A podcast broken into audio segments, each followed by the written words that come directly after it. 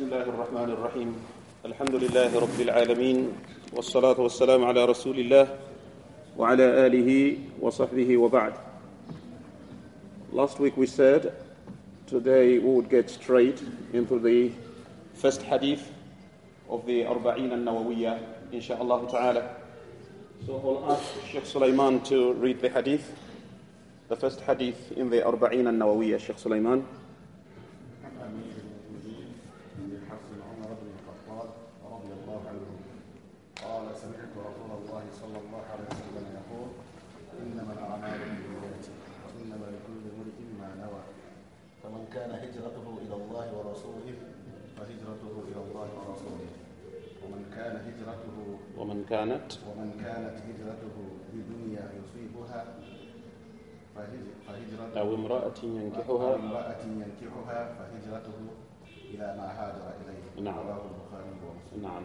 Uh, don't worry, I'm not asking everyone. Uh, yeah, I, can see, I can see the way, the way people are looking at me.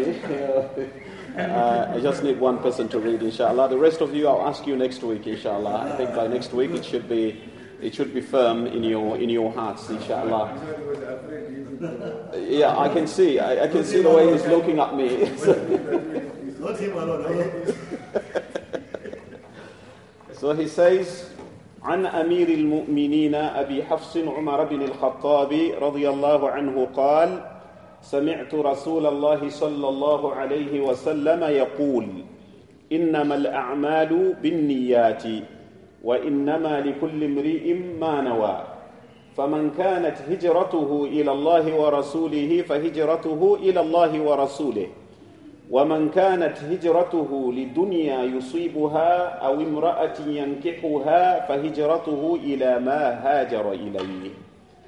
This hadith is narrated by the commander of the believers or the leader of the believers Abi Hafs I said last time Umar ibn al-Khattab radiyallahu anhu is called Abu Hafs Abu Hafs Abu something is called kunya in Arabic where you call someone by the name of their child. If you have a child called Muhammad, we call you Abu Muhammad. If you have a child called Yusuf, we call you Abu Yusuf. However, what is surprising is that Umar ibn al-Khattab, the second Khalifa of Islam, radiyallahu anhu, did not have a child called Hafs, but he was called Abu Hafs. And this is very common. Some people may not have a child called by a particular name and they'll be given a kunya of a child they do not have.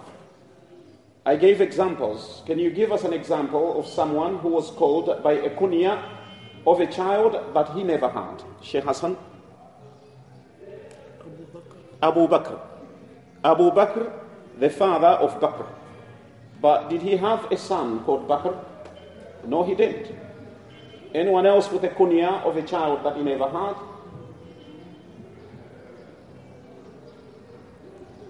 Abu Zakaria. Abu Zakaria is Imam Nawawi, the author of this book.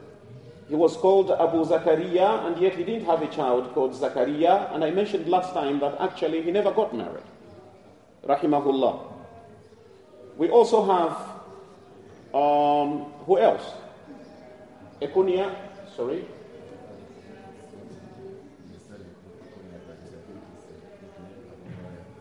Yeah, Abu Huraira. Abu Huraira didn't have uh, a child called Huraira. Did he have a child called Huraira? He didn't.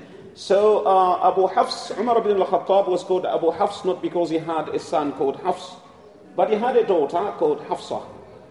He had a daughter called Hafsa, and this kunya is not because of the daughter.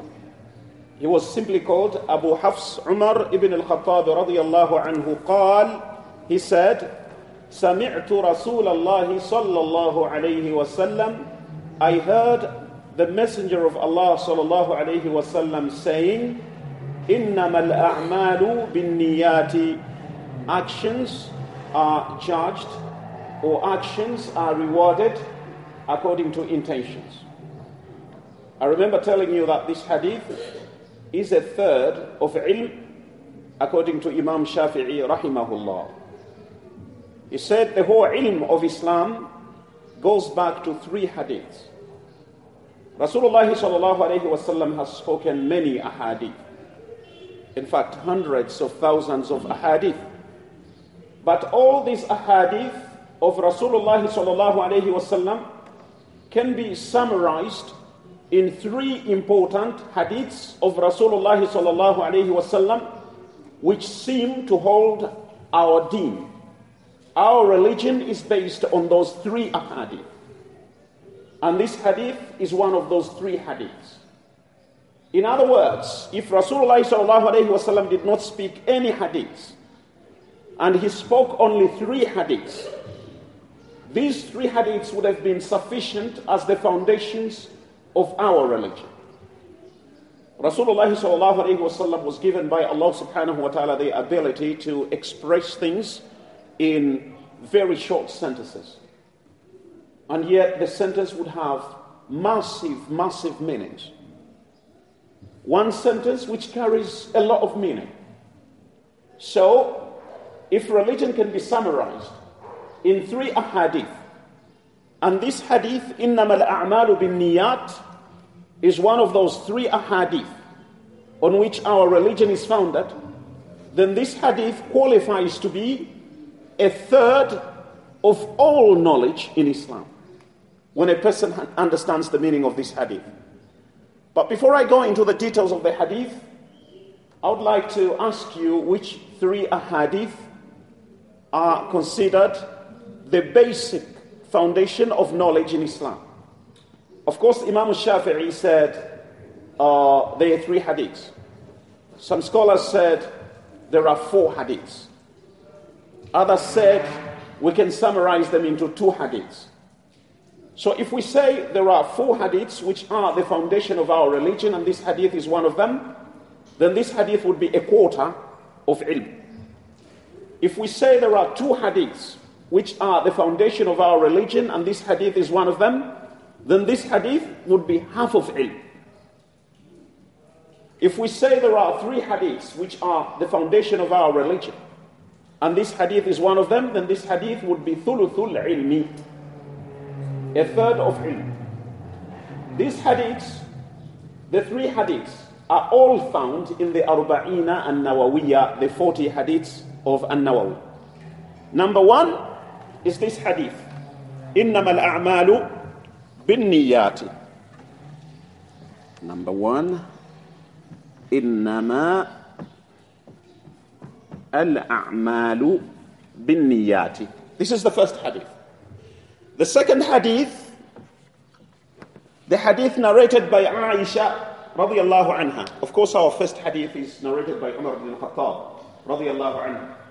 The second hadith which is one of the foundations of our religion, is based on the hadith of Aisha radiallahu anha, in which she said, Rasulullah sallallahu alayhi wasallam said, من أحدث في أمرنا هذا ما ليس منه فهو رد.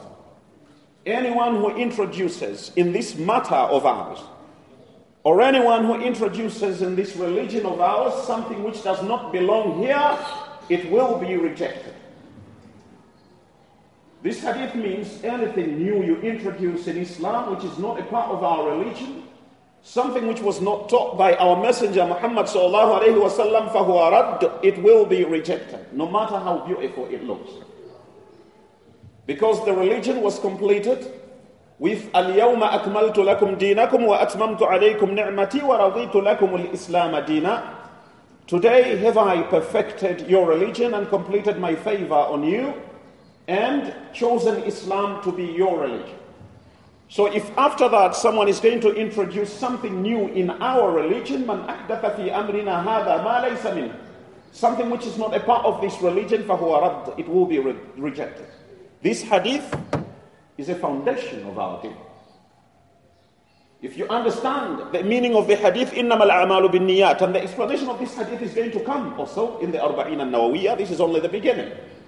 You understand the meaning of the hadith من أحدث في أمرنا هذا ما ليس منه فهو رد رواه البخاري ومسلم وفي رواية لمسلم من عمل عملا ليس عليه أمرنا فهو رد Whoever is going to do anything that we haven't commanded, something we didn't command them to do.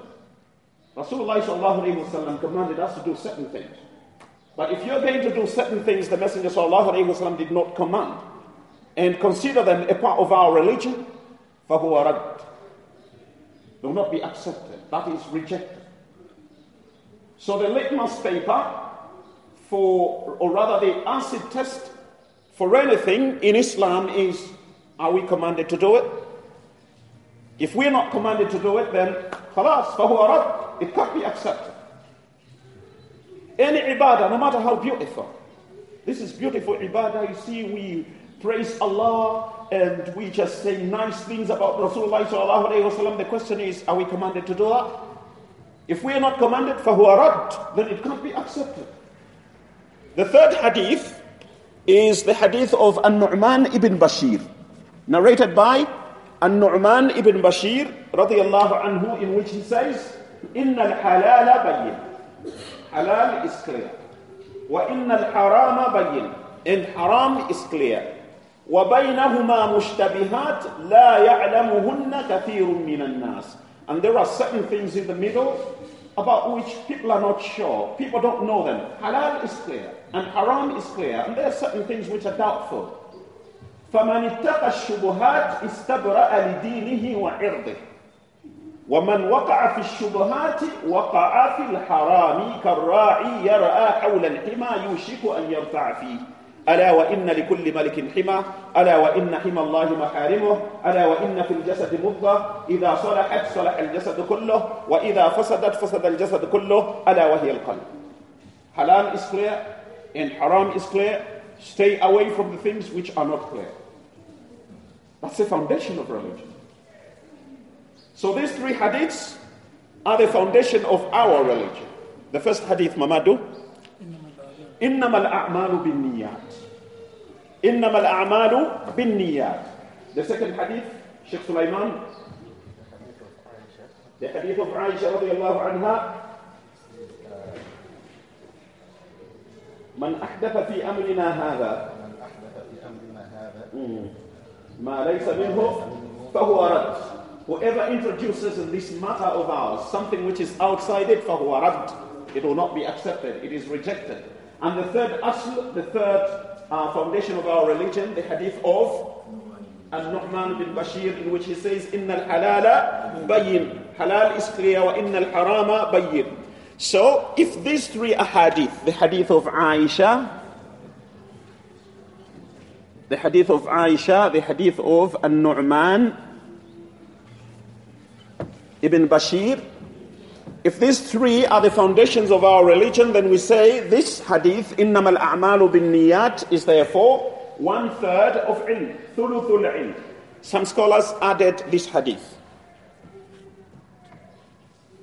إن أحدكم يجمع خلقه في بطن أمه أربعين يوما ثم يكون علقة مثل ذلك ثم يكون مفقة مثل ذلك ثم يرسل إليه الملك فينفق فيه الروح فيؤمر بأربع كلمات بكتب رزقه وأجله وعمله وشقي أو سعيد فوالذي لا إله غيره إن أحدكم ليعمل بعمل أهل النار حتى ما يكون, ما يكون بينه وبينها إلا ذراع فيسبق عليه الكتاب فيعمل بعمل أهل الجنة فيدخلها. وإن أحدكم ليعمل بعمل أهل الجنة حتى ما يكون بينه وبينها إلا ذراع فيسبق عليه الكتاب فيعمل بعمل أهل النار فيدخلها. This hadith is also a foundation of our religion. So if we include it as the fourth hadith, then our hadith, إِنَّمَا الْأَعْمَالُ بِالنِّيَّاتِ would be a quarter of ilm. What is the meaning of the hadith, the uh, fourth hadith?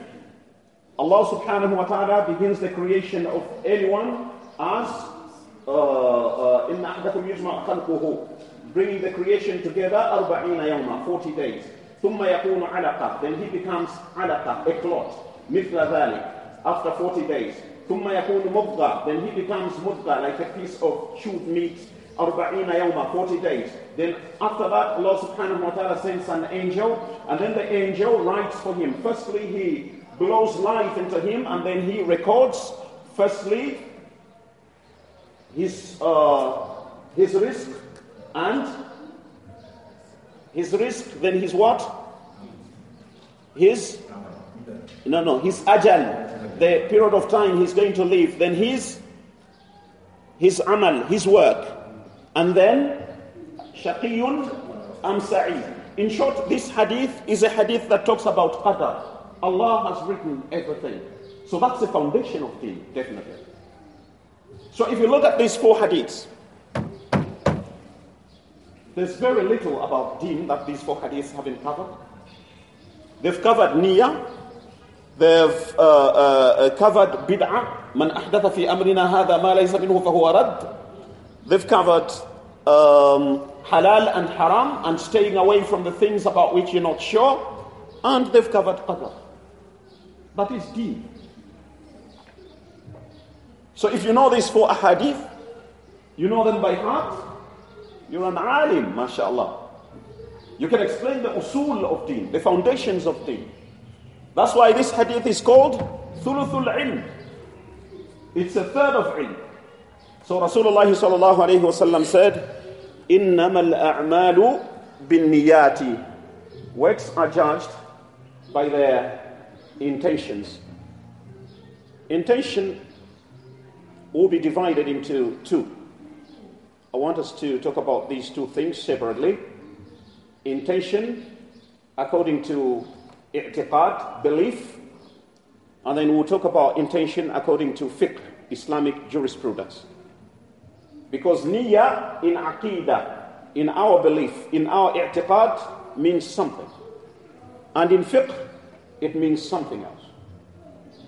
When the people of Islamic jurisprudence or Sharia say niyyah, what they mean is not what the people of uh, uh, Tawheed mean, Aqidah. That's not what they mean when they say niyyah, they mean something else. In our belief, I'll start with i'tiqad. In Tawheed, monotheism, when we say niyyah, we're considering why you are doing what you are doing. That is the meaning of niyyah in, in monotheism. In monotheism, niyyah is why are you doing what you are doing? For example, salah, you are praying. Why are you praying?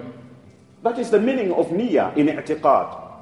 Are you praying for Allah or are you praying for something else? If you're praying for Allah, Alhamdulillah.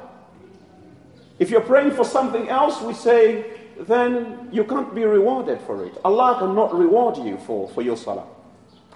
So this niyyah enters every act of Islam, every aspect of our lives. Salah is according to niyyah. If a person uh, uh, prays for the sake of Allah, they will be rewarded.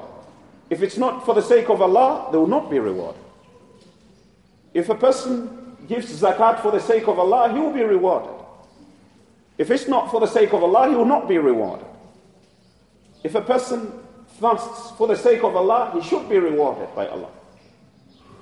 If it's for other purposes, he should not be rewarded. If a person performs Hajj for Allah, he should be rewarded.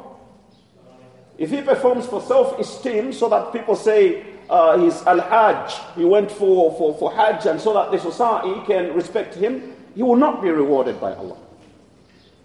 So in i'tiqad, we consider the qasd. What do you want from your work? In fiqh, Islamic jurisprudence, it's different. In Islamic jurisprudence, niyyah simply means, what are you doing? I said in i'tiqad, it means why are you doing what you are doing? That's in aqidah, in tawheed, in monotheism. But in fiqh, it means what are you doing? For example, if you stand up to perform salah, niyyah in fiqh would mean what salah are you praying? That is the meaning of niyyah in, in fiqh. So in fiqh, niyyah distinguishes between one ibadah and another. For example, Salatul Asr, how do you pray Asr?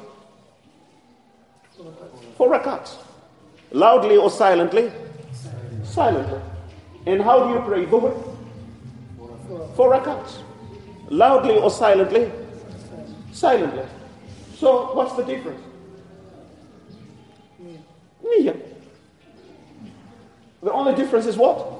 The niyyah, the intention. Otherwise, dhuhr and asr are exactly the same. The only thing that distinguishes between dhuhr and asr is the niyyah. When you come into the masjid at the time of salatul asr and you miss salatul dhuhr, asr is four rakats and dhuhr is four rakats and you start praying, how do we know what, what you're praying? Whether it's dhuhr or asr? They're exactly the same. What's the distinguishing factor? The niyyah, what, what you know inside. That's the only thing that distinguishes one ibadah from another.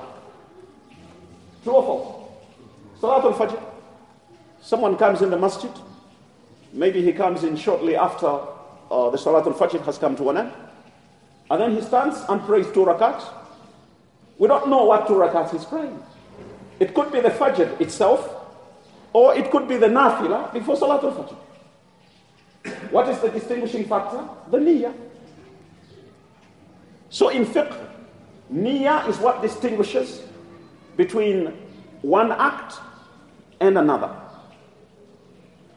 And in fiqh also, niyyah distinguishes between ibadah and ada. Ibadah means an act of worship. Ada means something that we do in our daily lives. Some adat, some things that we do in our daily lives, look exactly like the ibadat. The way you do it in daily life is exactly the way you would do it in worship. Who can give us an example of that? Meeting what? Uh, there's, there's meeting your wife of ibadah and uh, uh, of ada. I thought you said when you have. No, no, no. There's certain things. Oh, No, no there, there are certain things. There are certain things that we do, which could either be ada or they could be ibadah.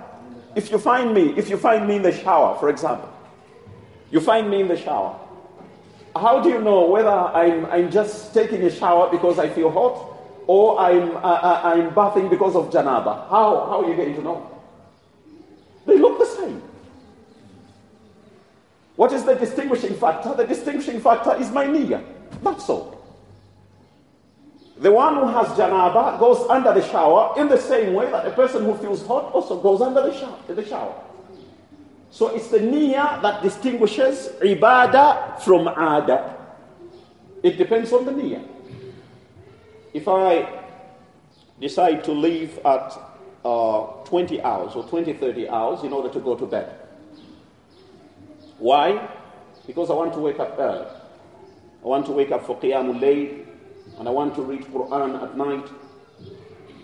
I stand up and go to the bedroom to sleep at 20, 30 hours. Someone else also goes to sleep at 20, 30 hours. But for them, the reason is that they are feeling very tired. If you see us, both of us going to sleep, what is the difference? There's no difference. Is there a special walk for those who, uh, who intend ibadah and, and a different walk for, for, for those who are going to sleep because they're tired? We all go to bed in the same manner, we sleep in the same manner, but this one is getting a reward for sleeping. This one is getting nothing for sleeping. What is the distinguishing factor? This is ibadah, this is not ibadah. How is this ibadah? This is ibadah because this one has gone to sleep because he is preparing to wake up early in the morning or to wake up at night in order to perform tahajjud. This one is going to sleep because he is tired. But the sleeping is the same.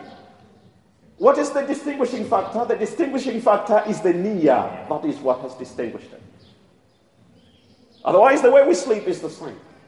So once you understand this hadith, you will understand a lot in, in Islam. By understanding the hadith, إِنَّمَا الْأَعْمَالُ بِالنِّيَّاتِ You understand so much in Islam. وَإِنَّمَا لِكُلِّ امْرِئٍ مَا نَوَى And every person will be rewarded or will be given what they intended. If you intend something good, you will get something good. If your intention is something bad, you will get something bad. فمن كانت هجرته إلى الله ورسوله. This is just an example. The hijrah is an example. What is hijrah? Hijrah is migration, to migrate from a land where there is no Islam to a land where there is Islam.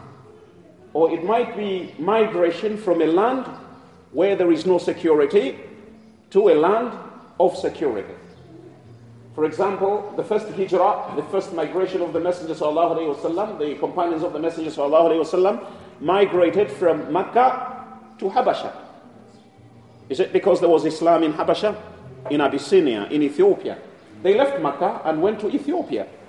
There is no Islam in Ethiopia at that particular time, but they migrated from a land of no security to a land where there is security. This is considered hijrah.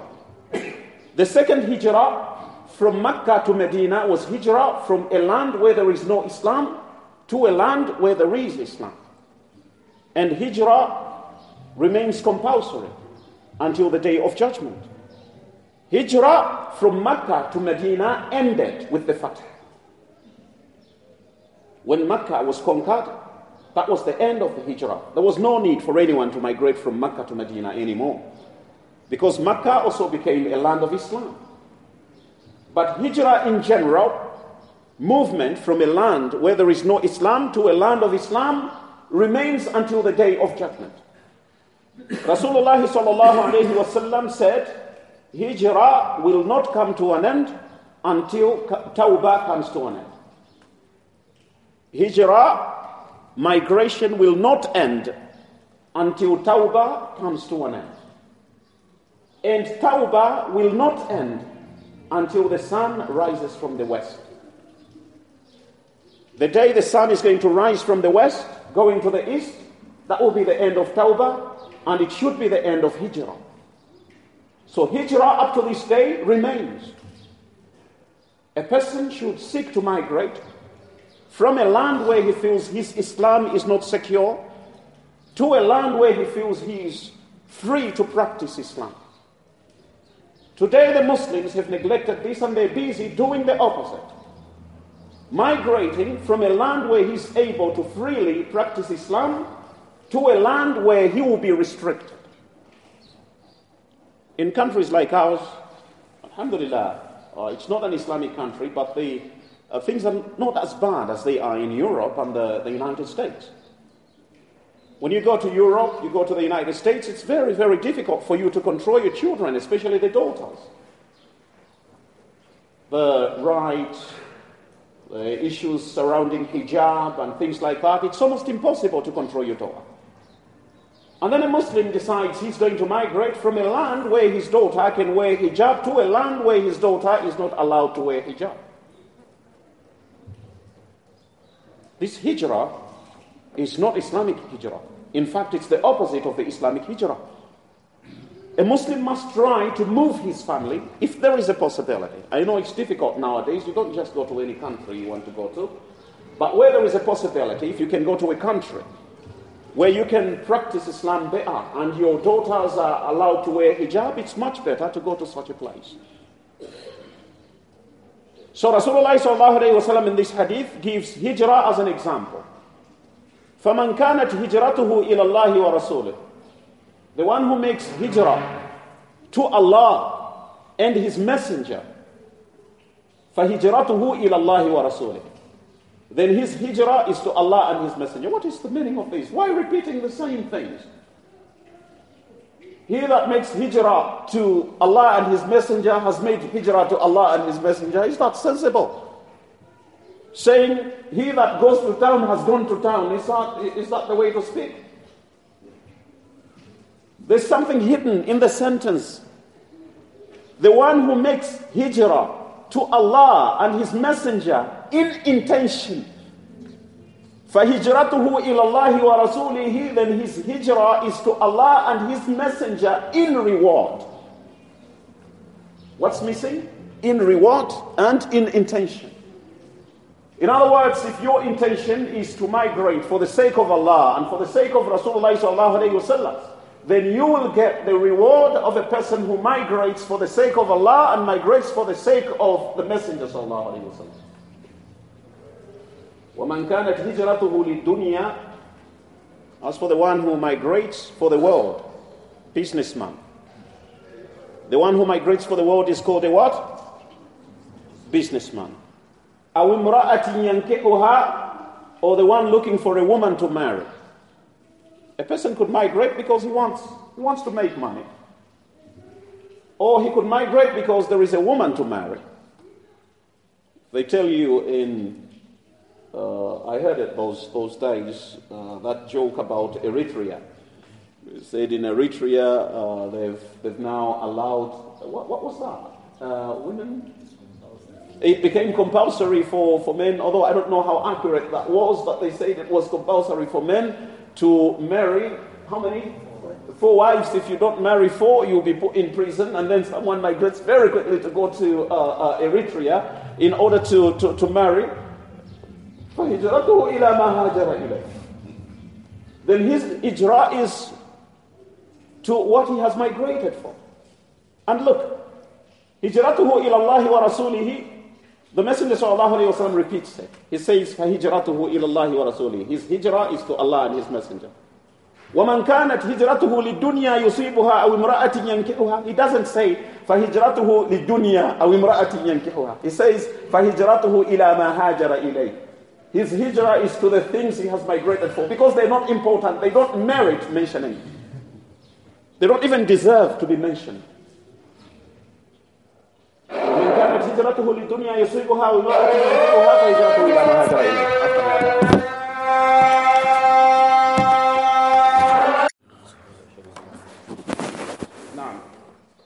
Um, in conclusion, firstly, many scholars have started their books with this hadith. Many scholars that wrote books on Islam started their books with this hadith. Imam al-Nawawi decided to open his book with this hadith.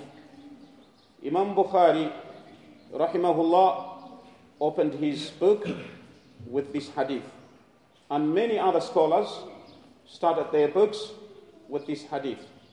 This is a reminder to the student before he embarks on the path of ilm, of knowledge, that the intention is going to be important if you embark on the path of Arba'in an-Nawawiyah, the 40 hadiths of An Nawawi, your intention has to be right. To seek ilm for the sake of Allah and for the sake of the Messenger وسلم, in order to be rewarded by Allah. Do not seek knowledge for any other purposes. Don't seek knowledge so that you can argue with people and look very knowledgeable and important. That's why he started with this hadith. It's a warning to every student of ilm. He didn't even create a muqaddimah, a preface. This hadith is enough as a muqaddimah to any work in Islam. It's not just ilm, but everything that we do. The intention is important, and everyone is going to be rewarded according to their intention. And the intention is always supposed to be for Allah in order to be rewarded by Allah. For any other reason, then there is no reward. Secondly, intention is found in the heart. محلها القلب والتلفظ بها بدعة To announce your niyyah is bid'ah. Niyyah is supposed to be made in your heart.